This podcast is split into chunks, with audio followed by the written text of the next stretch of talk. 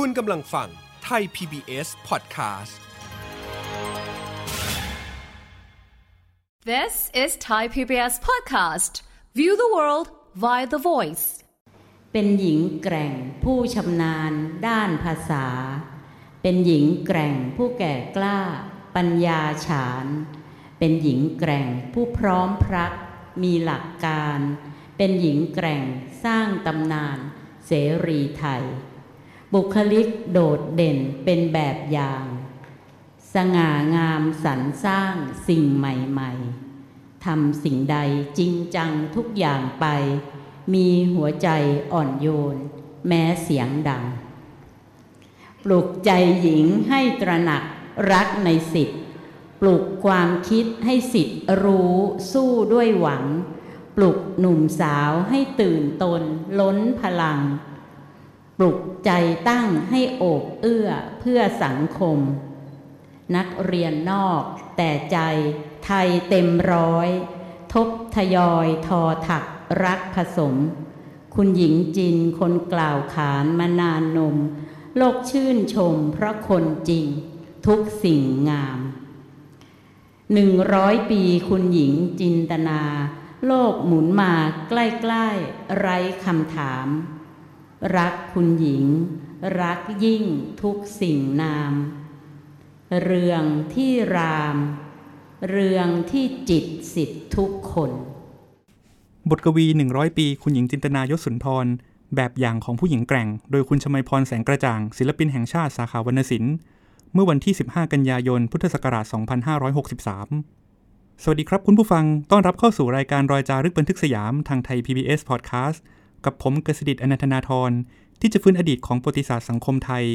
ซึ่งส่งผลต่อความเปลี่ยนแปลงที่เกิดขึ้นทั้งทางการเมือง เศรษฐกิจ สังคม และวัฒนธรรม ผ่านเรื่องราวของบุคคลต่างๆ ในหน้าประวัติศาสตร์ไทยครับ รอยจารึกบันทึกสยาม กับกสิดิตอนันทนาทร คุณผู้ฟังครับศาสตราจารย์คุณหญิงจินตนายศสุนทร นับเป็นผู้หญิงเก่ง ผู้หญิงแกร่ง และผู้หญิงกล้าคนหนึ่งของสังคมไทย คุณหญิงเกิดเมื่อวันที่ 15 กันยายน พุทธศักราช 2463 เป็นธิดาคนโตของขุนชำนิขบวนสาร กับนางจิ้มลิมนาควัชระ คุณหญิงจินตนาเป็นนักเรียนทุนเล่าเรียนหลวงนะครับ มีโอกาสไปศึกษาต่อในต่างประเทศ และในช่วงที่เกิดสงครามโลกครั้งที่ 2 คุณหญิงจินตนาได้เข้าร่วมในขบวนการเสรีไทยด้วย เมื่อกลับมาเมืองไทยแล้วได้มารับราชการเป็นอาจารย์มหาวิทยาลัยนะครับ สอนทั้งที่จุฬาลงกรณ์มหาวิทยาลัย และมหาวิทยาลัยรามคำแหงครับ คุณผู้ฟังครับ วันนี้ผมอยู่กับอาจารย์เจริญเจษดาวันนะครับ คณะบดีคณะสื่อสารมวลชน มหาวิทยาลัยรามคำแหง ลูกศิษย์ผู้ใกล้ชิดกับคุณหญิงจินตนาครับ สวัสดีครับคุณกสิดิตครับ อาจารย์ครับ ภาพของคุณหญิงจินตนาในความทรงจำของอาจารย์เป็นยังไงบ้างครับ ถ้าให้นึกถึงภาพของท่านอาจารย์คุณหญิงจินตนายุสุนทรนะครับ เราจะเรียกรับหลังท่านว่าอาจารย์จินกันนะครับนะฮะแต่ว่าผมพูดกับท่านผมจะบอกแทนตัวเองว่าท่านอาจารย์ ภาพของท่านที่ผมเห็นแล้วก็นึกถึงตลอดเวลาคือ เป็นผู้หญิงไทย ที่นุ่งผ้าสิ้น แล้วก็หิ้วตะกร้าแล้วก็ปากคอจัดจ้าน เวลาพูดกับใครนะครับ เป็นผู้หญิงที่มีความมั่นใจตัวเองสูง แล้วก็เป็นผู้หญิงที่ทันสมัย ในยุคที่ผมได้มีโอกาสได้รับใช้ท่านอยู่ช่วงหนึ่งของชีวิตนี่นะครับ เวลาไปไหนมาไหนกับท่านหรืออยู่กับท่านเนี่ยจะพบว่าท่านมีความคิดความอ่านที่ทันสมัย แล้วก็ทันสมัยกว่าเราอีก ถ้าพูดถึงว่าเราเป็นคนยุคใหม่นะครับ สิ่งที่ท่านคิดท่านนำเสนอต่อสังคมเนี่ยก็จะทันสมัย แล้วก็บางทีเอาไปก้าวหน้าจนเราเองก็ยังผวาผวาว่าเออท่านคิดอย่างนั้น ไปไกลกว่าเราอีกนะครับ อันนี้คือสิ่งที่อยู่ในภาพที่เราผมเห็นตลอดเวลา แล้วก็พอย้อนกลับไปอย่างนี้ชวนคุยถึงเรื่องของท่านก็จะนึกถึงภาพท่านเป็นผู้หญิงที่คล้ายว่าเป็นฝรั่งนะฮะแต่ว่าใจเป็นไทยคิดเป็นฝรั่ง ท่านก็สูบบุหรี่แล้วก็ชวนผมสูบบุหรี่ด้วย แล้วก็บอกว่าเป็นสิทธิส่วนบุคคลไม่ต้องกลัวใคร เวลาอ่าท่านชวนสูบบุหรี่เนี่ยท่านก็จะยื่นบุหรี่ของท่าน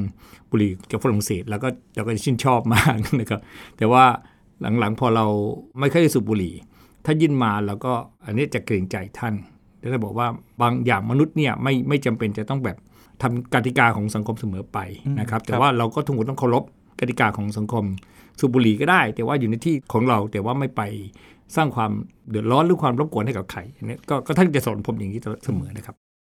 เป็นคนที่มีความคิดก้าวหน้าล้ำสมัยว่าอย่างนั้นก็ได้นะครับบุหรี่ทำให้ผมนึกถึงผู้หญิงอีกคนหนึ่งนะครับคนสำคัญของไทยท่านผู้หญิงพูนสุพนมยงค์นะครับคุณผู้ฟังอาจจะนึกไม่ถึงนะครับท่านผู้หญิงพูนสุขเนี่ยสูบบุหรี่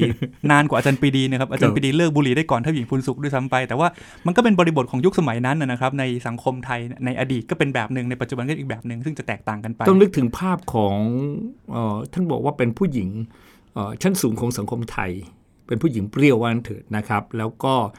ขับรถ เวลาไปในกรุงเทพเนี่ยใครขับรถปาดหน้าท่านท่านจะกลับไล่แล้วก็เกิดเกิดเรื่องเกิดเรื่องเกิดราวตลอดเวลาท่านก็จะไม่ยอมนะครับ แล้วก็เวลาไปไหนมาไหนท่านก็จะจอดรถข้างถนน แล้วลงไปเอ่อกินก๋วยเตี๋ยวข้างถนนอะไรอย่างเงี้ยนะครับ ผู้คนก็จะค่อนแคะท่านว่าแหมเป็นผู้หญิงชั้นสูงแล้วจะไปกินก๋วยเตี๋ยวริมถนนอะไรอย่างเงี้ยนะครับ ท่านก็ท่านบอกว่าฉันก็ไม่แคร์อืมนะครับอืม เป็นบุคลิกที่น่าสนใจนะครับ เป็นผู้หญิงที่ดูธรรมะทแมงนะครับ ผมฟังอาจารย์พูดแล้วจินตนาการภาพตามนะครับ ถึงแม้ว่าจะเกิดไม่ทันได้พบได้จะรู้จักคุณหญิงจินตนาเลยครับผมครับบทบาทสำคัญอีกอย่างหนึ่งของคุณหญิงจินตนานะครับ ตอนได้ทุนเล่าเรียนหลวงไปเรียนที่ฝรั่งเศสแล้วเกิดสงครามโลกครั้งที่สองขึ้นนะครับทำให้คุณหญิงจินตนาก็ต้องย้ายไปอยู่ที่แคแคนานาดาดาครับใช่ไหมย้ายไปคเรียรันบที่แล้วแคนาก็ดาเข้าร่วมกับขบวนการเสรีไทยในสหรัฐอเมริกาด้วยครับครับ คือตอนนั้นนี่พอพอไปอยู่ฝรั่งเศสใช่ไหมครับเอ่อประเทศไทยมีปัญหากับฝรั่งเศส ทางรัฐบาลไทยก็สั่งให้นักเรียนไทยที่เรียนที่ฝรั่งเศสเนี่ยย้ายไปอเมริกากับย้ายไปที่แคนาดา ท่านเรียนท่านเรียนภาษาฝรั่งเศสก็ต้องถูกย้ายไปอยู่แคนาดา ขณะที่เรียนแคนาดาเนี่ยครับก็ญี่ปุ่นบุกเพิร์นาเบอร์ใช่ไหมครับแล้วก็เข้าประเทศไทย ไทยก็ยอมมาเป็นพวกกับญี่ปุ่นนะครับก็ขบวนคนไทยคนไทยในในต่างประเทศคือในสหรัฐอเมริกากับในอังกฤษก็ก็จะไม่ยอมนะครับที่จริงคนไทยในไทยก็ไม่ยอมนะครับ เรื่องที่ญี่ปุ่นเข้ามาครอบครองไทย ในอเมริกาก็มีตั้งกระบวนการเสรีไทย ท่านท่านเป็นนักเรียนอยู่ที่แคนาดาตอนช่วงนั้นนะครับ ท่านยังไม่ได้ลงมาที่ที่วอชิงตันนะฮะท่านทูตก็คือขันนั่นก็คือหม่อมราชวงศ์เสรีปราโมทนะครับไปประชุมที่แคนาดาท่านก็เห็นว่าท่านมีความรู้หลายภาษา คือท่านท่านเรียนหลายภาษามากแล้วสเปนท่านก็ได้นะครับฝรั่งเศสอังกฤษแล้วก็ผมจะไม่ได้อีกภาษาคือท่านได้อะไรนะครับกก็ก็ได้หลายภาษาท่านทูตก็ชวนท่านมามาเป็นล่ามคล้ายๆมาเป็นเลขานุการในการแปลอะไรต่างๆให้กับ ท่านท่านทูตขณะนั้นนะครับ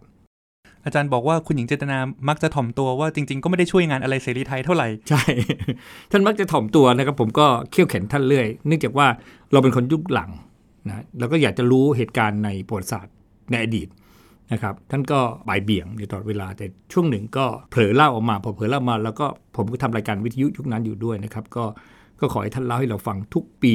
ของวันวันที่ 16 สิงหานะครับ วันสันติภาพไทยวันสันติภาพไทยครับ แล้วก็เพื่อที่จะให้เราไม่ลืมเหตุการณ์ที่เกิดขึ้นในอดีตนะครับทีนี้เมื่อท่านเล่าท่านเล่าก็เราก็เริ่มเริ่มปฏิดประต่อเหตุการณ์ในประวัติศาสตร์ ที่เอ่อสังคมไทยไม่ค่อยอยากพูดถึง ท่านก็เล่าให้ฟังนะว่าสังคมไทยไม่อยากพูดถึง ก็อาจจะเป็นว่าเรื่องเรื่องการเมืองผู้ใหญ่ในบ้านเมืองก็ไม่ค่อยสบายใจเหมือนกันที่บล็อกเรื่องนี้ขึ้นมาแค่แค่ว่าคนที่ผ่านเหตุการณ์ทางเอ่อประวัติศาสตร์ ในยุคของเสรีไทย ก็มีคนที่เคยมีบทบาททางการเมืองสูงในประเทศไทยอยู่ แต่ว่าคนที่เป็นเสรีไทยเขาก็รวมกลุ่มกันทุกทุกปีอยู่แล้วเมื่อนัดพบกันอยู่แล้วนะครับทางการไทยไม่ค่อยแฮปปี้เท่าไหร่ เรื่องเสรีไทยพวกเสรีไทยเขาก็อยู่กันนิ่งๆปกติเขาก็ไม่ค่อยแสดงตัวอยู่แล้ว ด้วยเหตุที่ไม่แสดงตัวด้วยเหตุผลว่าเมื่อสงครามสงบนะครับ ไม่มีการเดินขบวน กันเรียบร้อยแล้วนะครับ วันที่ยกแยกย้ายกันแล้ว นี่ก็มีสัญญากันว่าเราจะไม่เอาอะไรจากประเทศนี้ เมื่อไม่เอาอะไรจากประเทศนี้เราก็ไม่เรียกร้องอะไรจากประเทศ คือไปทำงานให้ประเทศชาติแล้วก็จากนั้นก็แยกย้ายกันกันไป เลยไม่อยากฟื้นเรื่องเสรีไทยขึ้นมา ในครอบครัวแต่ละครอบครัวก็จะมีการบันทึกในหนังสืองานศพของแต่ละครอบครัวถ้าคุณกระสิทิไป ไปค้นก็จะพบว่าแต่ละครอบครัวจะมีบันทึกแยกแยกกันไว้นะครับ แต่เมื่อมีการพูดถึงกลับมาใหม่โดยเฉพาะเมื่อหลังที่เชิญอัฐิ ท่านปรีดีกับประเทศไทย มีการประกาศวันสันติภาพไทยอย่างชัดเจนขึ้นนะครับแล้วก็มีการพูดถึงเรื่องเสรีไทยมากขึ้น มีการศึกษางานของเสรีไทยมากขึ้นมีสารคดีออกโทรทัศน์อะไรมากขึ้นนะครับก็ทำให้เสรีไทยก็กลับมาพูดกันใหม่นะครับในยุคนั้นนะครับผมก็เคี่ยวเข็นให้ท่านพูด ท่านก็ก็พูดมา ซึ่งเราเดี๋ยวจะได้ฟังเทปบางช่วงที่ที่ที่เอามาฝากท่านผู้ฟังด้วยนะครับ เรียนต่อก็จวนจะจบพอดีก็ทางสถานทูตก็บอกมาว่าได้ตั้งขบวนการเสรีไทยขึ้นมาแล้วนะคะแล้วก็เอ่อพวกเราทุกคนนี้ก็มีสิทธิ์จะเป็นสมาชิกนะคะเราก็เป็นสมาชิก แต่ว่าที่นี่ดิฉันเองเนี่ยเป็นผู้หญิงก็ยังไม่มีงานการนั้นให้ทำก็ยังอยู่ในแคนาดาต่อไป แต่ในระหว่างนั้นพวกผู้ชายรุ่นแรก ซึ่งยี่สิบกว่าคนนั้นน่ะฝึกทหาร ทหารเรียกว่าทหารกองโจรทหารอ่าเรียกอะไร พวกเอ่อพวกเอ่อ คอมแบทใต้ดินน่ะพวกใต้ดินอืมอะไรเนี่ยฮะอย่างนั้นเขาหัดกันเสร็จสำเร็จแล้วได้ซ้ำไปติดดาวแล้ว แล้วกำลังจะเดินทางไปทำงานในประเทศจีน ตอนนั้นเขาพอดีเอ่อทูตขึ้นไปประชุม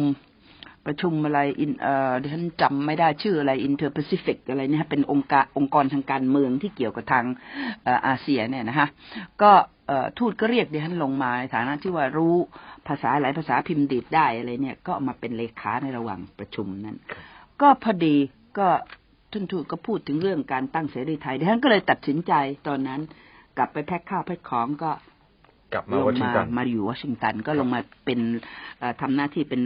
เลขาจอมปลอมของท่านทูตอยู่อยู่อยู่สักพักหนึ่งนะฮะแล้วก็หลังจากนั้นก็ทำงานก็เรียกว่าทำงานเสรีไทยก็อย่างที่ใครๆรู้ก็ผู้หญิงก็ไม่ได้ทำอะไรมากนะฮะ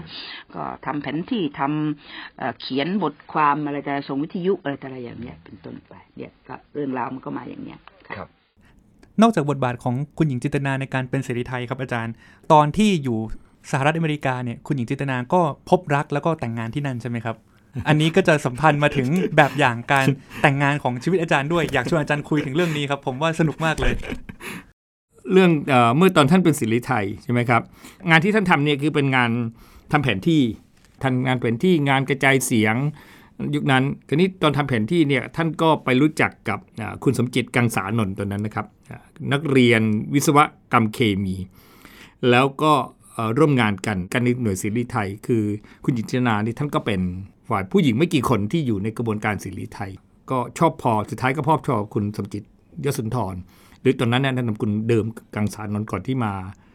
เป็นเปลี่ยนเป็นยศสุนทรในที่สุดเนี่ยครับ ก่อนที่คุณสมจิตจะถูกส่งตัวไปออกรบเนี่ยทั้งสองคนก็ไปจดทะเบียนสมรสที่ศาลทูตไทยนะครับเรื่องนี้ก็มาพัวพันกับเรื่องส่วนตัวของผมตรงที่ว่า ตอนที่ผมแต่แต่งงานนะครับ ผมก็จัดงานใหญ่นะครับ จะจัดงานใหญ่ ท่านก็เรียกผมเข้าไปพบ บอกว่าการแต่งงานเป็นเรื่องคนสองคน แล้วก็ไม่ควรที่จะไป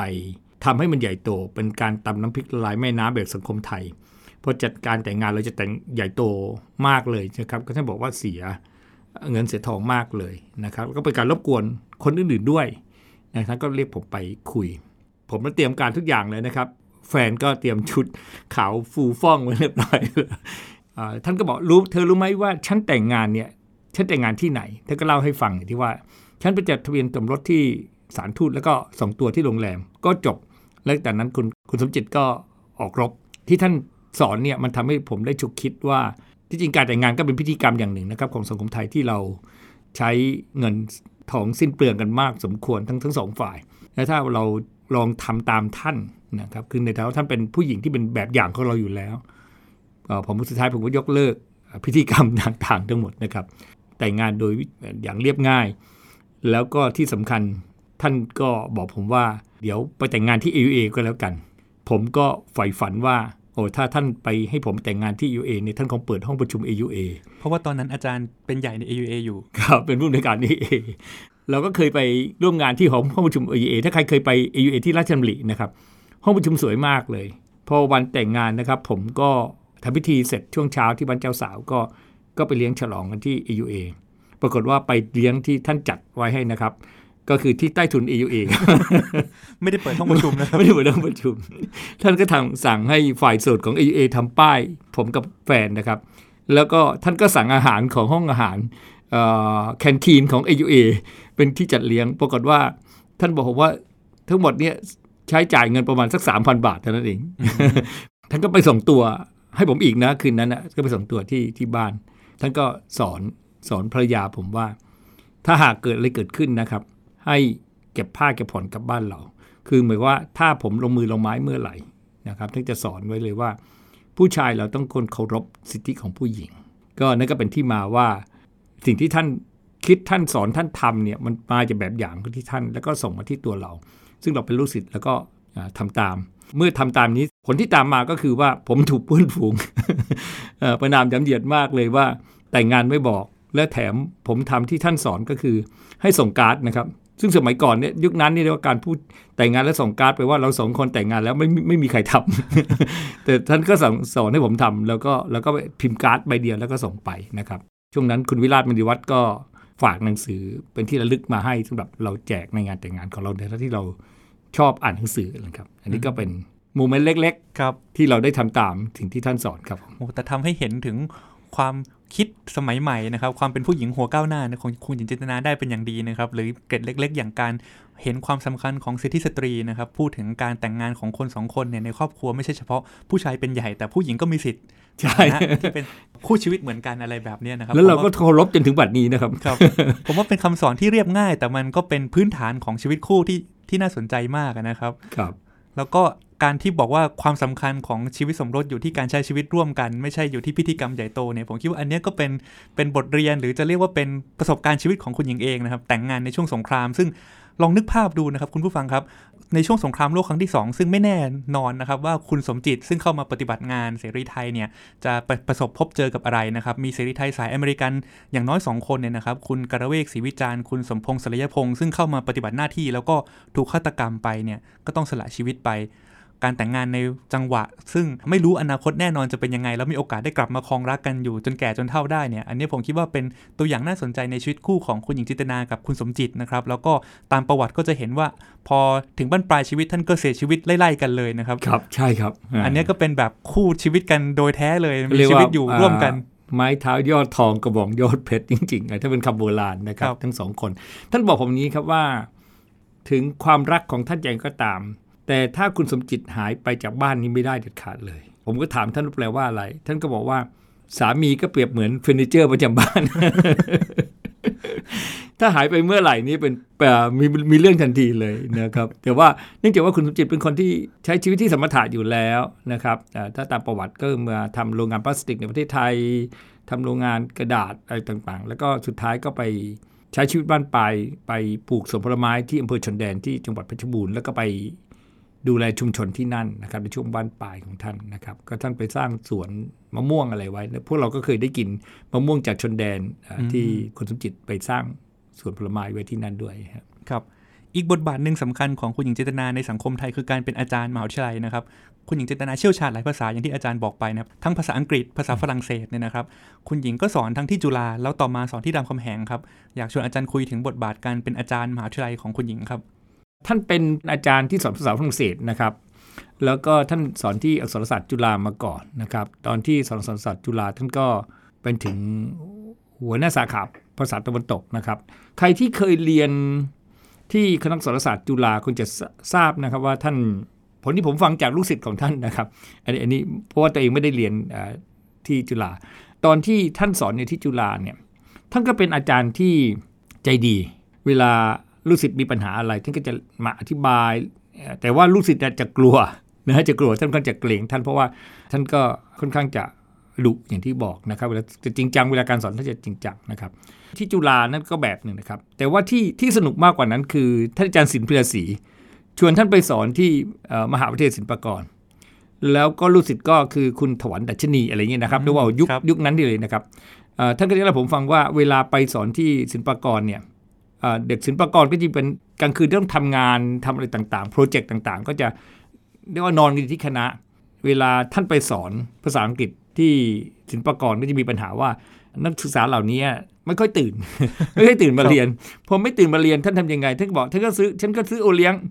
ต้องนึกภาพสมัยก่อนนะว่าโอเลี้ยงใส่กระป๋องนะครับหิ้วท่านซื้อโอเลี้ยงใส่กระป๋องเนี่ยไปให้จันทวันดื่ม แล้วก็ปลุก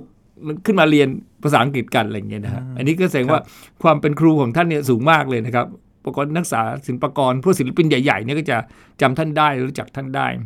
ผมเสียดายผมจำชื่อศิลปินแห่งชาติไม่ได้ เคยเรียนภาษาอังกฤษกับท่านแล้วก็ไปเยี่ยมท่านในตอนท่านป่วย แล้วก็เขียนข้อความถึงท่านด้วยนะแต่ผมเสียดายผมไม่ได้ติดมือมาวันนี้นะครับเนี่ยคือเรียกว่าคนที่เป็นลูกศิษย์ท่านยุคก่อนเนี่ยก็จะจำได้แม่นทีนี้เมื่อท่านย้ายจากอักษรศาสตร์จุฬามาอยู่รามคำแหง คือศาสตราจารย์ดรอุดมวโรจน์ศิกฤตนะครับซึ่งตอนนั้นท่านเป็นอาจารย์อยู่ที่คณะมนุษยศาสตร์ที่รามคำแหงท่านเป็นกรรมการก่อตั้งมหาวิทยาลัยด้วย เชิญท่านเป็นอาจารย์ที่รามคำแหงท่านก็ตอบรับแล้วก็ย้ายมาอยู่เป็นอาจารย์ที่คณะมนุษยศาสตร์อยู่ที่สาขาภาษาตะวันตกนะครับ แล้วก็มหาวิทยาลัยก็ให้ท่านเป็นผู้อำนวยการสำนักทะเบียนของมหาวิทยาลัยด้วย แล้วต่อมาก็ให้ท่านเป็นรองที่การดีฝ่ายราชการด้วยนะครับงานก็ท่านก็จะเยอะมาก ทั้งสอนหนังสือทั้งอะไรต่างๆคราวนี้ งานการสอนของท่านที่เท่าที่ผมเคยจำได้ผมเคยเข้าเรียนกับท่านนี่ต้องบอกว่าที่รามคำแหงสมัยก่อนเป็นสถานที่แสดงสินค้านานาชาตินะครับ เมื่อ2511 แล้วก็ตึกที่ท่านไปสอนวิชาพื้นฐานภาษาฝรั่งเศสเบื้องต้นเนี่ยตึกเดิมเรียกว่าตึกเศรษฐศาสตร์ เราเรียกว่าอาคารหัวลำโพง ผมจะไม่ได้เป็นบัตรของประเทศอะไรนะครับ แล้วท่านไปสอนที่นั่น แล้วผมก็พบว่าสิ่งที่มาสอนเนี่ย ท่านก็พยายามที่จะที่สอนภาษาฝรั่งเศสให้เราฟังด้วยง่ายๆนี่ครับแต่ว่าผมเป็นคนที่อ่อนภาษาฝรั่งเศสอยู่แล้วสุดท้ายผมก็ทิ้งคือตอนแรกที่เรียนอยากเรียนภาษาฝรั่งเศสเพราะว่าอยากจะไปเรียนกฎหมายที่ประเทศฝรั่งเศสนะครับ แต่ก็ไม่สำเร็จก็รับใช้ท่านอื่นท่านท่านในทางด้านอื่นต่อไปนะครับ เนื่องจากว่าช่วงที่ผมไปเรียนที่รามคำแหงเนี่ยก็มีโอกาสได้ทำหนังสือพิมพ์ข่าวข่าวรามคำแหงของมหาวิทยาลัย ได้เป็นโอกาสเป็นนักข่าวของมหาวิทยาลัย ก็มีหน้าที่ต้องสัมภาษณ์ผู้บริหารมหาวิทยาลัยก็เลย มีโอกาสได้ไปใกล้ชิดรับใช้ท่าน อยู่ยาวนานทีเดียวนะครับ จนช่วงสุดท้ายของชีวิตของท่านนะนะครับ แล้วความสัมพันธ์ของอาจารย์กับคุณหญิงจินตนาครับตอนที่ทำงานด้วยกันในฐานะที่จะเรียกว่าเป็นทั้งอาจารย์ แล้วเป็นเหมือนผู้บังคับบัญชาเนี่ยครับคุณหญิงจินตนาเป็นผู้นำแบบไหนครับ ท่านเป็นคนละเอียดมาก ท่านจะสอนผมว่าท่านได้แบบอย่างมาพงษ์เปรมนะครับเจ้าท่นเปรมท่นบุรชัดครับ ท่านบอกว่าพงษ์เปรมเนี่ยเป็นเป็นผู้บังคับบัญชาของท่าน แล้วก็สอนท่าน สิ่งหนึ่งที่สอนท่านแล้วก็ท่านทำแล้วก็ผมก็มาทำตามนะครับ คือเรื่องการเขียนการจดบันทึกต่างๆ ให้ละเอียดนะครับโดยเฉพาะว่าลายมือของท่านนี่สวยมาก แล้วก็ยังทุกวันนี้ที่เราที่เรามีร่องรอยเราเห็นคือ ท่านจะบทบันทึกตลอดเวลา แล้วแฟ้มเอกสารของท่านนะครับ จะมีคำคล้ายๆสารบัญในแฟ้มนี่จะมีเรื่องอะไรบ้างที่จะบันทึกไว้หมดเลย เรื่องนั้นเรื่องนี้เรื่องนั้นเรื่องนี้นะครับ ผมมีแฟ้มที่ท่านทำเรื่องวิทยุโทรทัศน์ของมหาวิทยาลัยเนี่ยที่ท่านมอบให้ผมไว้นะครับ เป็นเอกสารชั้นต้นเนี่ย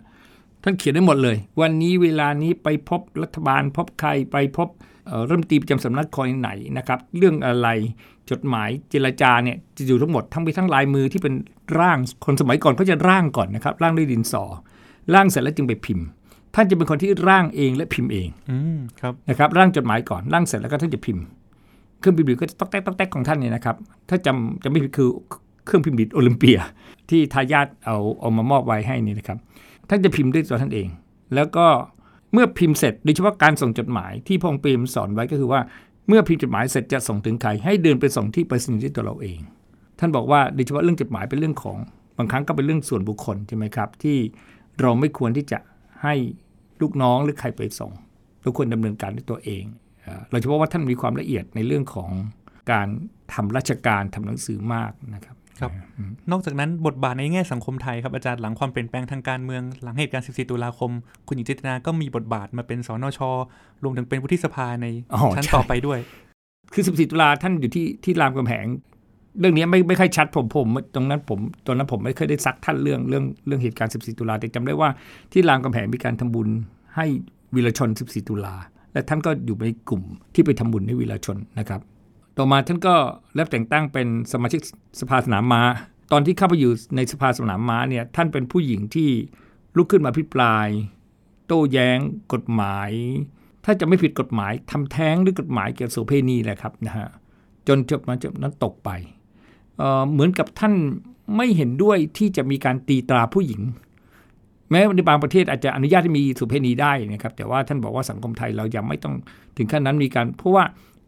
เหตุผลคล้าย ๆ กับเมื่อผู้หญิงหมดอาชีพนี้แล้ว จากอาชีพนี้แล้ว แต่ว่ามันถูกตรีตาไว้ในในทะเบียนเนี่ยว่าเป็นเคยประกอบอาชีพนี้มา แล้วท่านไม่อยากให้ผู้หญิงไทยถูกตีตราอย่างนี้ อันนี้เป็นความคิดยุคนั้นนะครับในยุคนั้น ผมว่าไม่แน่ใจว่าสังคมไทยก้าวมาถึงขั้นนี้แล้วคิดยังไงนะแต่ว่ายุคนั้นท่านมีความรู้สึกว่า ผู้หญิงไม่ควรถูกตีตราใดทั้งสิ้นนะครับ เพราะว่าท่านเคยมีประสบการณ์ในการช่วยเหลือผู้หญิงไทยที่ที่มีปัญหา โดยเฉพาะ ช่วยเหลือเด็กกำพร้าที่มีปัญหา เด็กกำพร้าในสังคมไทยเยอะนะครับ ก่อนเด็กกำพร้าท่านเคยมีส่วนบทบาทช่วยคุณหมอเพียรเวชบุญยุคนั้นเรียกว่าผู้ชายไทยเขามาที่เที่ยวผู้หญิงก็จะเป็นเป็นการมาโลกนะฮะคุณหมอเพียรก็ต้องไปเที่ยวรักษาผู้หญิง ผู้หญิงเหล่านี้นะครับที่ที่ทำงานเหล่านี้ด้านเนี้ยแล้วก็เมื่อมีลูกออกมา คุณหมอเพียรก็รับลูกของผู้หญิงเหล่านี้ไปเลี้ยง แล้วคุณนิจนากับคุณหมอเพียรก็ร่วมมือกันดูแลเด็กเหล่านี้ เด็กที่กำพร้านี่ก็จะก็จะมีฝรั่งมารับเลี้ยง อยากได้เป็นลูกในต่างต่างประเทศ ท่านก็เป็นหนึ่งในกรรมการของเออกรมประชาสังเคราะห์ในการที่คัดเอ่อคัดเลือกพ่อแม่บุญธรรม การที่จะให้เด็กไทยไปอยู่พ่อแม่บุญธรรมต่างชาติเนี่ยท่านจะคัดแล้วก็สัมภาษณ์จนแน่ใจว่าไม่เอาเด็กไทยไปทิ้งในต่างประเทศนะครับอันเนี้ยคือสิ่งที่ที่เราเห็นสิ่งที่ท่านท่านทำต่อเนื่องจากว่าเวลาท่านเข้าไปทำงานในสภาท่านก็จะต่อสู้เพื่อสิทธิสตรี ที่จริงอีกคนหนึ่งที่ที่ร่วมมือกันคุณหญิงเล่มพมโมบนอันนี้อีกท่านหนึ่งนะที่ผมจำได้ว่าบรรดากลุ่มผู้หญิงที่ศึกษาทางด้านกฎหมายในประเทศไทยที่มีบทบาทสำคัญสำคัญยุคนั้นนะครับ ท่านก็ร่วมกัน ท่านอาจารย์นพรมีสุขใครใครหลายท่านนะครับ ผมผมจำชื่อไม่ไม่ได้ครบทุกท่าน แต่ว่ายุคนั้นผู้หญิงไทยที่เป็นหัวก้าวหน้าหลายท่านเนี่ยร่วมกันปกป้องสิทธิสตรีค่อนข้างจะสูง ก็ส่งผลไปถึงพวกผู้ชายเรานะครับท่านก็บอกว่าที่ท่านทำได้เนี่ยเป็นเพราะว่า ท่านได้ร่วมร่วมมือจากพวกผู้ชายทั้งหลายในสภาด้วยทำให้งานของผู้หญิงไทยเนี่ยมีความก้าวหน้าขึ้น วันนี้ขอบคุณอาจารย์เจริญมากนะครับ ที่มาเล่าถึงศาสตราจารย์คุณหญิงจิตนายศสุนทรนะครับได้อย่างมีชีวิตชีวาเลยแล้วก็มีเกรดประวัติศาสตร์หลายเรื่องนะครับ ซึ่งเชื่อว่าคุณผู้ฟังคงไม่เคยได้ยินจากที่ใดมาก่อนนะครับขอบคุณอาจารย์เจริญมากนะครับ สวัสดีครับ ทั้งหมดนี้นะครับคือรายการรอยจารึกบันทึกสยามครับเรื่องของผู้หญิงแกร่งแห่งยุคสมัย คุณหญิงจิตนายศสุนทรนะครับคุณผู้ฟังติดตามรายการได้ทางไทย PBS Podcast ทั้งทางเว็บไซต์และแอปพลิเคชันสำหรับวันนี้ผมลาคุณผู้ฟังแล้วนะครับ สวัสดีครับ ติดตามรายการทางเว็บไซต์และแอปพลิเคชันของไทย PBS Podcast Spotify SoundCloud Google Podcast Apple Podcast และ YouTube Channel Thai PBS Podcast Thai PBS Podcast View the world via the voice